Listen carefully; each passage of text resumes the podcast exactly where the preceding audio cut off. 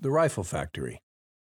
Norrtälje Rifle Factory was located on the other side of the river from this location.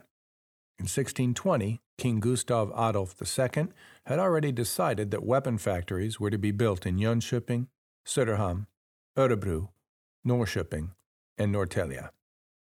Norrtälje was chosen primarily because the power from the river could run the factory's machines.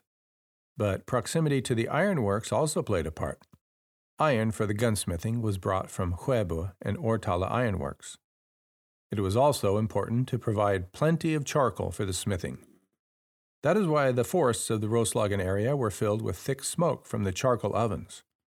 Many farmers also paid their taxes in charcoal. Most of those working in the factory were Germans. Sweden simply did not have enough skilled gunsmiths.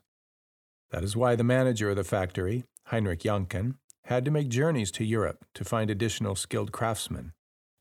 Along with what today is called Hantverkargatan, the forges laid in long rows, but the factory was dominated by the big drill mill in the middle of the stream.